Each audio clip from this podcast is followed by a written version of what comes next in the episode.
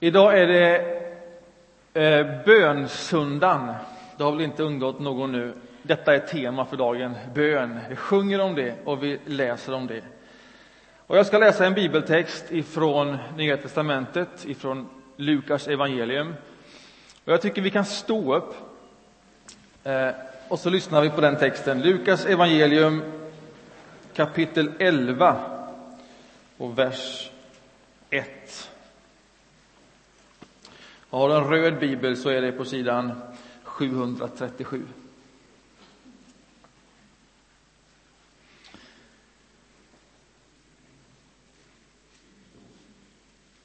En gång hade Jesus stannat på ett ställe för att be. När han eh, slutade sa en av hans lärjungar till honom Herre, lär oss att be, liksom Johannes lärde sina lärjungar. Då sa han till dem, när ni ber ska ni säga Fader, låt ditt namn bli helgat. Låt ditt rike komma. Ge oss var dag vårt bröd för dagen som kommer och förlåt oss våra synder. Ty också vi förlåter var och en som står i skuld till oss och utsätt oss inte för prövning. Han sa till dem, tänk er att någon av er går till en vän mitt i natten och säger Käre vän, låna mig tre bröd. En god vän som är på resa har kommit hem till mig och jag har ingenting att bjuda på. Då kanske han där inne säger, lämna mig i fred. Dörren är redan låst och jag har barnen hos mig i sängen. Jag kan inte stiga upp och ge dig något. Men jag säger er, även om han inte stiger upp och ger honom något för vänskaps skull, så gör han det därför att den andre är så påträngande och han ger honom allt vad han behöver. Därför säger jag er, be så ska ni få, sök så ska ni finna, bulta så ska dörren öppnas. Ty den som ber, han får, och den som söker, han finner, och för den som bultar ska dörren öppnas. Finns det någon far bland er som ger sin son en orm när han ber om en fisk? Eller ger honom en skorpion när han ber om ett ägg. Om nu redan ni som är onda förstår att ge era barn goda gåvor, skall då inte Fadern i himlen ge helig ande åt dem som ber honom? Amen. Vi förenar oss i en bön. Jesus Kristus, kom till oss genom ditt ord. Öppna våra ögon så att vi känner igen dig och tänd våra hjärtan så att de blir brinnande. I Faderns, Sonens och den helige Andes namn. Amen. Varsågod och sitt. Den här bibeltexten och den som är läst tidigare i gudstjänsten av Pernilla, den ifrån Jeremia. Båda de texterna predikar jag över och båda de två texterna står där för att uppmuntra oss. De står där med ett budskap som är väldigt, väldigt tydligt. Och jag ger det på en gång. Budskapet är detta. Kära vänner, be. Be och dessutom håll ut. Ge inte upp. Var ihärdiga. Det är budskapet. Om vi tar oss tillbaka till Jeremia, de fantastiska orden som vi hörde läsas. I vilket sammanhang sägs de? Ja, de kommer via ett sändebud, via ett brev från Jeremia och de skickas från Jerusalem i Juda, där han finns och verkar, denne profet, flera hundra år före Kristus. Och så kommer de till Babylonien och den huvudstaden Babylon. Och där finns de ifrån Jerusalem som man har deporterat dit. Hela Juda och Jerusalem är ockuperade. Men man flyttar inte alla människor. Man tar dem i landet och i staden som är betydande, de som är ledande, de som verkligen tillför någonting och som håller ihop liksom, samhället. De flyttade man till Babylonien och till Babel. Och där bor de nu. De är deporterade, de finns där. Profeten, han är kvar i Jerusalem och Juda. Och nu skickar han ett brev till det här sammanhanget. Och i det brevet, alldeles innan det vi nu läser, så står de här orden till dem som är deporterade i Babylonien. Kära vänner, bygg hus. Det är handfasta råd. Bygg hus, slå ner era bopålar här. Plantera trädgårdar. Gör det fint. Låt det växa av träd så att ni får att äta av detta. Gift er. Gift er och era barn och bli fler, inte färre! Utropstecken, står det. Alltså, gör allt för att staden ska blomstra. Det här är citat. Därför att om staden blomstrar så är det gott också för er. Även om ni inte vill vara just där. Be för staden. Därför att dess välgång är er välgång. De här orden läser man till folket i fångenskap. Och så långt väldigt uppmuntrande, eller så där uppmuntrande, för ingen vill ju egentligen vara där. Man vill ju inte bygga hus där. Man vill ju inte låta träd planteras där och sen vänta på att de skulle växa upp så att man kunde få glädje av dem. Tänk den! Och dessutom gift er och era barn. Och sen blir det ännu tydligare, för Jeremia säger jag är 70 år ska det vara så här. 70 år, kom igen! 70 år är en lång tid. Det är ju ett liv. Eller hur? Det kommer ta tid, är hälsningen. Och så lägger han till, men tveka inte på Guds avsikt. Och sen kommer de orden som vi har läst i gudstjänsten. Därför Gud vet väl vilka avsikter han har. Guds avsikt är välgång, inte olika. Det Gud vill för er, det är en framtid och det är ett hopp. Tveka aldrig på det. Bygg hus, plantera trädgårdar, be för staden. Och sen kommer detta. Och det här är liksom in i budskapet. Detta är vad orden och brevet leder fram till, det sista av det vi hörde läsas förut. Så, när ni åkallar och ber, då ska jag lyssna. När ni söker mig ska ni finna mig. Ja, om ni helhjärtat söker mig, då ska jag låta er finna mig. Vad är budskapet? Budskapet är, oavsett hur det ser ut, be, håll ut, ge inte upp, var ihärdiga. Hör ni stegringen i Jeremias ord? Intensifieringen, målmedvetenheten. Om ni ber, då ska jag lyssna. Om ni söker, då ska ni finna. Ja, om ni helhjärtat söker, då ska jag låta er finna. Det är Gud som vill bygga in de här orden i sitt folk. Han vill att de ska få tag i detta, att de under inga omständigheter får ge upp på bönen. Och är det någonting man kunde tänka under just dessa omständigheter så är det att man skulle tappa förtroendet för Gud. Men just i de omständigheterna så är orden, vad ni än gör, sluta inte be. Håll ut. Ge inte upp. Och dessutom, var ihärdiga, målmedvetna. Det här är ju som ett eko när man läser orden från Jesus och den berättelsen i Lukas evangelium. Det är som om Jesus tar den här berättelsen ifrån Jeremia och de orden och sen lyfter han in dem i sin tid. Och sen klär han den exakt samma berättelse i andra ord. Så att de som där och då lyssnar på det känner igen miljöerna, känner igen karaktärerna och verkligen kan ta det hem till sig. Men budskapet är precis detsamma.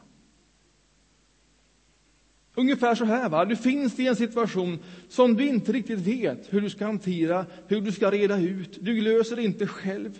Det gäller inte bara dig. Det är fler inblandade, det är människor du bryr dig om, det är familj, det är barn, det är vänner. Om det är situationen, vad händer då? Ja, du går och frågar någon om hjälp. Någon som du tror kan hjälpa dig. Här handlar det om gästfrihet en natt. Och så knackar han på där och ber om det han då behöver. Och gästfrihet i Mellanöstern, det var en självklarhet, en skyldighet. Man hjälpte den som behövde. Det var liksom inte frågan. Det var liksom bara underförstått i hela den här berättelsen. Om någon behövde bröd och husrum, så fick man bröd och husrum. Det som är överraskande här är att det finns en tvekan hos vännen mitt i natten. Det finns ingen som skulle tveka på det. Han tvekar och först nekar. Det är ju det som är så underligt. Men det är inte poängen med berättelsen. Det är inte budskapet. Den delen, den tvisten, den står där för att budskapet ska träda fram ännu tydligare. Det som helt tydligt och klart är budskapet, det som är poängen och som Jesus koncentrerar sig på i den här berättelsen, är samma som i Jeremia. Alltså så här, om det är så att du ber och det verkar som om ingen lyssnar, eller mer, att du faktiskt blir förnekad det du ber om, det du längtar efter. Det var ju känslan hos de deporterade människorna. De hade varit där länge nog. Och den Gud som var deras Gud, vad var den guden nu? Det var ju det som var känslan när de fick orden in. Om det nu tar tid och det verkar som om det inte finns någon vilja hos den som du söker upp att hjälpa och möta upp. Om det är du, om det är vi, om det är det vi upplever, om vi börjar fundera på om det verkligen är någon mening att fortsätta be. Om man ska tro på Gud. Det är då Jesus säger Fortsätt be. Håll ut. Ge inte upp. Var ihärdig. Be, så ska ni få. Sök, så ska ni finna. Bulta, så ska dörren öppnas. Har ni samma stegring? Samma intensifiering, samma målmedvetenhet. Och nu är det Jesus som vill bygga in de orden i sitt folk, i de som följer honom. Också han vill att vi ska få tag på detta, att vi under inga omständigheter får ge upp på bönen. Och han berättar ju detta just för att han vet att är det någonting som det är lätt att ge upp så är det just det. Det är därför det står här. Det är därför det står här så tydligt, så klart. Be, håll ut, ge inte upp, var ihärdiga. Vad är det då man kan be om? Ja, för det kan ju skapa osäkerhet. Vad är det vi talar om egentligen? Kan man be om precis vad som helst? Är det det det handlar om här? Ja, i den här texten så säger Jesus någonting som jag tror är viktigt och vägledande när man ska be. Han säger så här. Eftersom den som knackar på, den som frågar och söker, den som kommer till sin vän mitt i natten, eftersom den är så påträngande, så ger vännen honom det som han behöver. Det tror jag är en mening att hänga fast vid. Han får det som han behöver. Vad kan vi be om? Ett enkelt svar, du kan be om allt du behöver. Be om allt du behöver. Och vad är det då du behöver? Ja, men den frågan är ju inte helt enkelt. Det är ju inte säkert man, man själv vet vad man behöver. Men jag tänker mig att, att den meningen hålla fast vid, det blir en sund gallring i bönen. Det är lite som en vårstädning. Man öppnar upp förråden så här och så funderar man över Okej, okay, behöver jag det här? Och så, ja, men det här har hängt med väl länge. Liksom. Ja, detta behöver jag verkligen inte. Det här kan jag städa undan. Och så upptäcker man att eh, det här, ja men det här behöver jag. Det här är viktigt. Det ska vara här.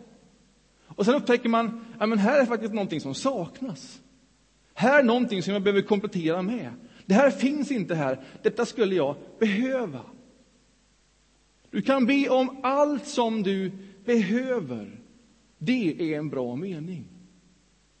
Så finns det två diken att hamna i med en sån mening, tänker jag. jag menar, det första diket det är ju att någon behöver precis hur mycket som helst. Det finns ingen gräns på vad en människa behöver. Det finns ingen gräns på vilken sorts välgång en människa kan behöva i sina egna ögon. Och som man då ber Gud om. Det är ett dike. Och då tänker jag så här.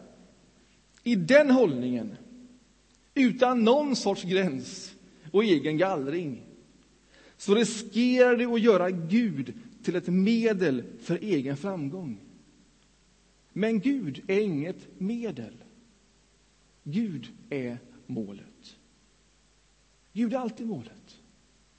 Också för vår bön. Och sen finns ett annat dike. Och det går ju på andra hållet då.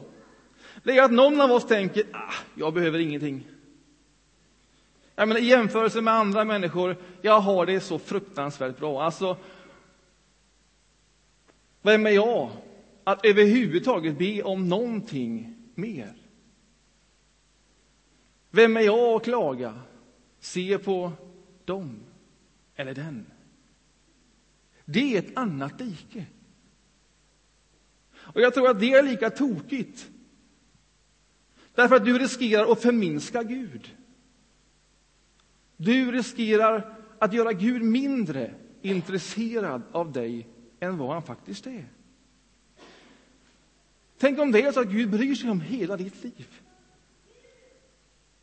Och därför ska du inte underskatta Gud och Guds omsorg.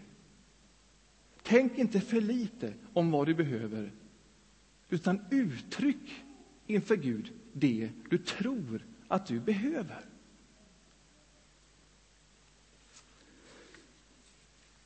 Och när man går vägen däremellan, när man ber om det man behöver, om det man tror att man behöver, så kan man vara helt trygg i att den yttersta gallringen, den gör inte vi, den gör Gud.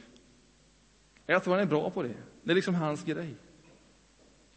Om det är någon som vet vad vi behöver, så är det Gud. Så uttryck det. Uttryck det. Du kan vara trygg i att Gud vill ditt bästa. Det är det vi möter hos Jeremia. En Gud som vill välgång, inte olycka.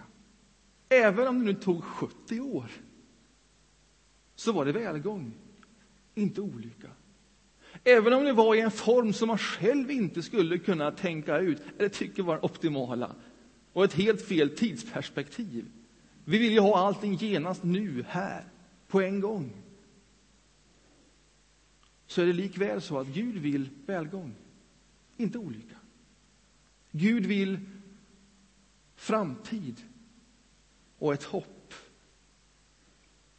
Och när Jesus beskriver Gud så låter det precis likadant. Finns det någon far bland er som ger sin son en orm när han ber om en fisk? Eller ger honom en skorpion när han ber om ett ägg? Naturligtvis inte. Och sen kommer finalen som jag tycker är lite oväntad. Om nu redan ni som är onda förstår att ge era barn goda gåvor, ska då inte Fadern i himlen ge helig ande åt dem som ber om och så när jag läser det här så tänker jag, var kom anden ifrån? Ja, men visst är det lite apart? Det handlar om mycket saker i den här texten och sen det sista som man gör så slänger han in anden som ett bönesvar. Det är ju ingen som har bett om anden. Inte i den här texten.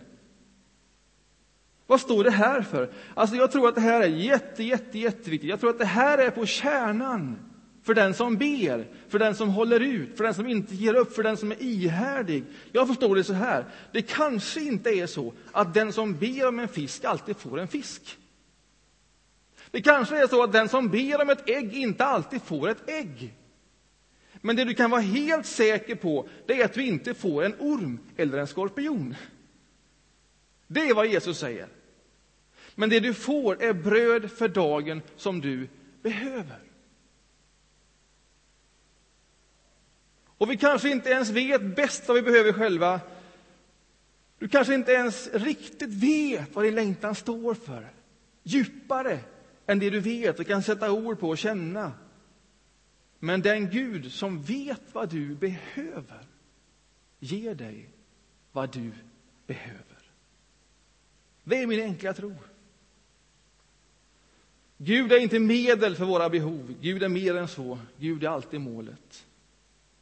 Och därför är det inte konstigt att Jesus landar i Faderns goda vilja att ge helig ande. För dem som ber, inte ger upp. För dem som håller ut och är ihärdiga. Därför att anden är Guds närvaro i vårt liv. Guds ande, det är kraften. Guds ande, det är gåvorna. Guds ande, det är ledningen. Guds ande, det är glädjen. Guds ande, det är tron. Guds ande, det är hoppet. Guds ande är den som ger en framtid. Så för den som ber, för den som inte ger upp, för den som håller ut, för den som är ihärdig i sin bön, vet att helig ande blir din gåva. Guds kraft, Guds närvaro, Guds ledning och Guds glädje. Så därför, var frimodig. Be. Be om allt du behöver. Håll ut i det. Ge inte upp. Var ihärdig. Och använd de orden som Jesus lär lärjungarna precis som de står, eller också som en språngbräda för någonting annat, för fördjupning. Fader, låt ditt namn bli helgat, låt ditt rike komma. Ge oss var dag vårt bröd för dagen som kommer och förlåt oss våra synder. Ty också vi förlåter var och en som står i skuld till oss. Och utsätt oss inte för prövning. Vad ni än gör, sluta inte be. Håll ut. Var ihärdiga. Nu ska jag låta Felicity avsluta min predikan. Så att ni kan komma fram nu. Vanligtvis så brukar vi vara försiktiga med just logistiken efter predikan innan nattvarden. Vi bryter allt sånt nu och sen tar Felicity plats och intar estraden här. Så blir det här orden som jag vill att ni tar med. Det här är avslutningen på predikan. Ta emot det här som en uppmuntran och som en uppmaning. Öppna era hjärtan. Ta emot hälsningen. Och Felicity, nu predikar ni. Sjung så att vi tror och så att vi vill.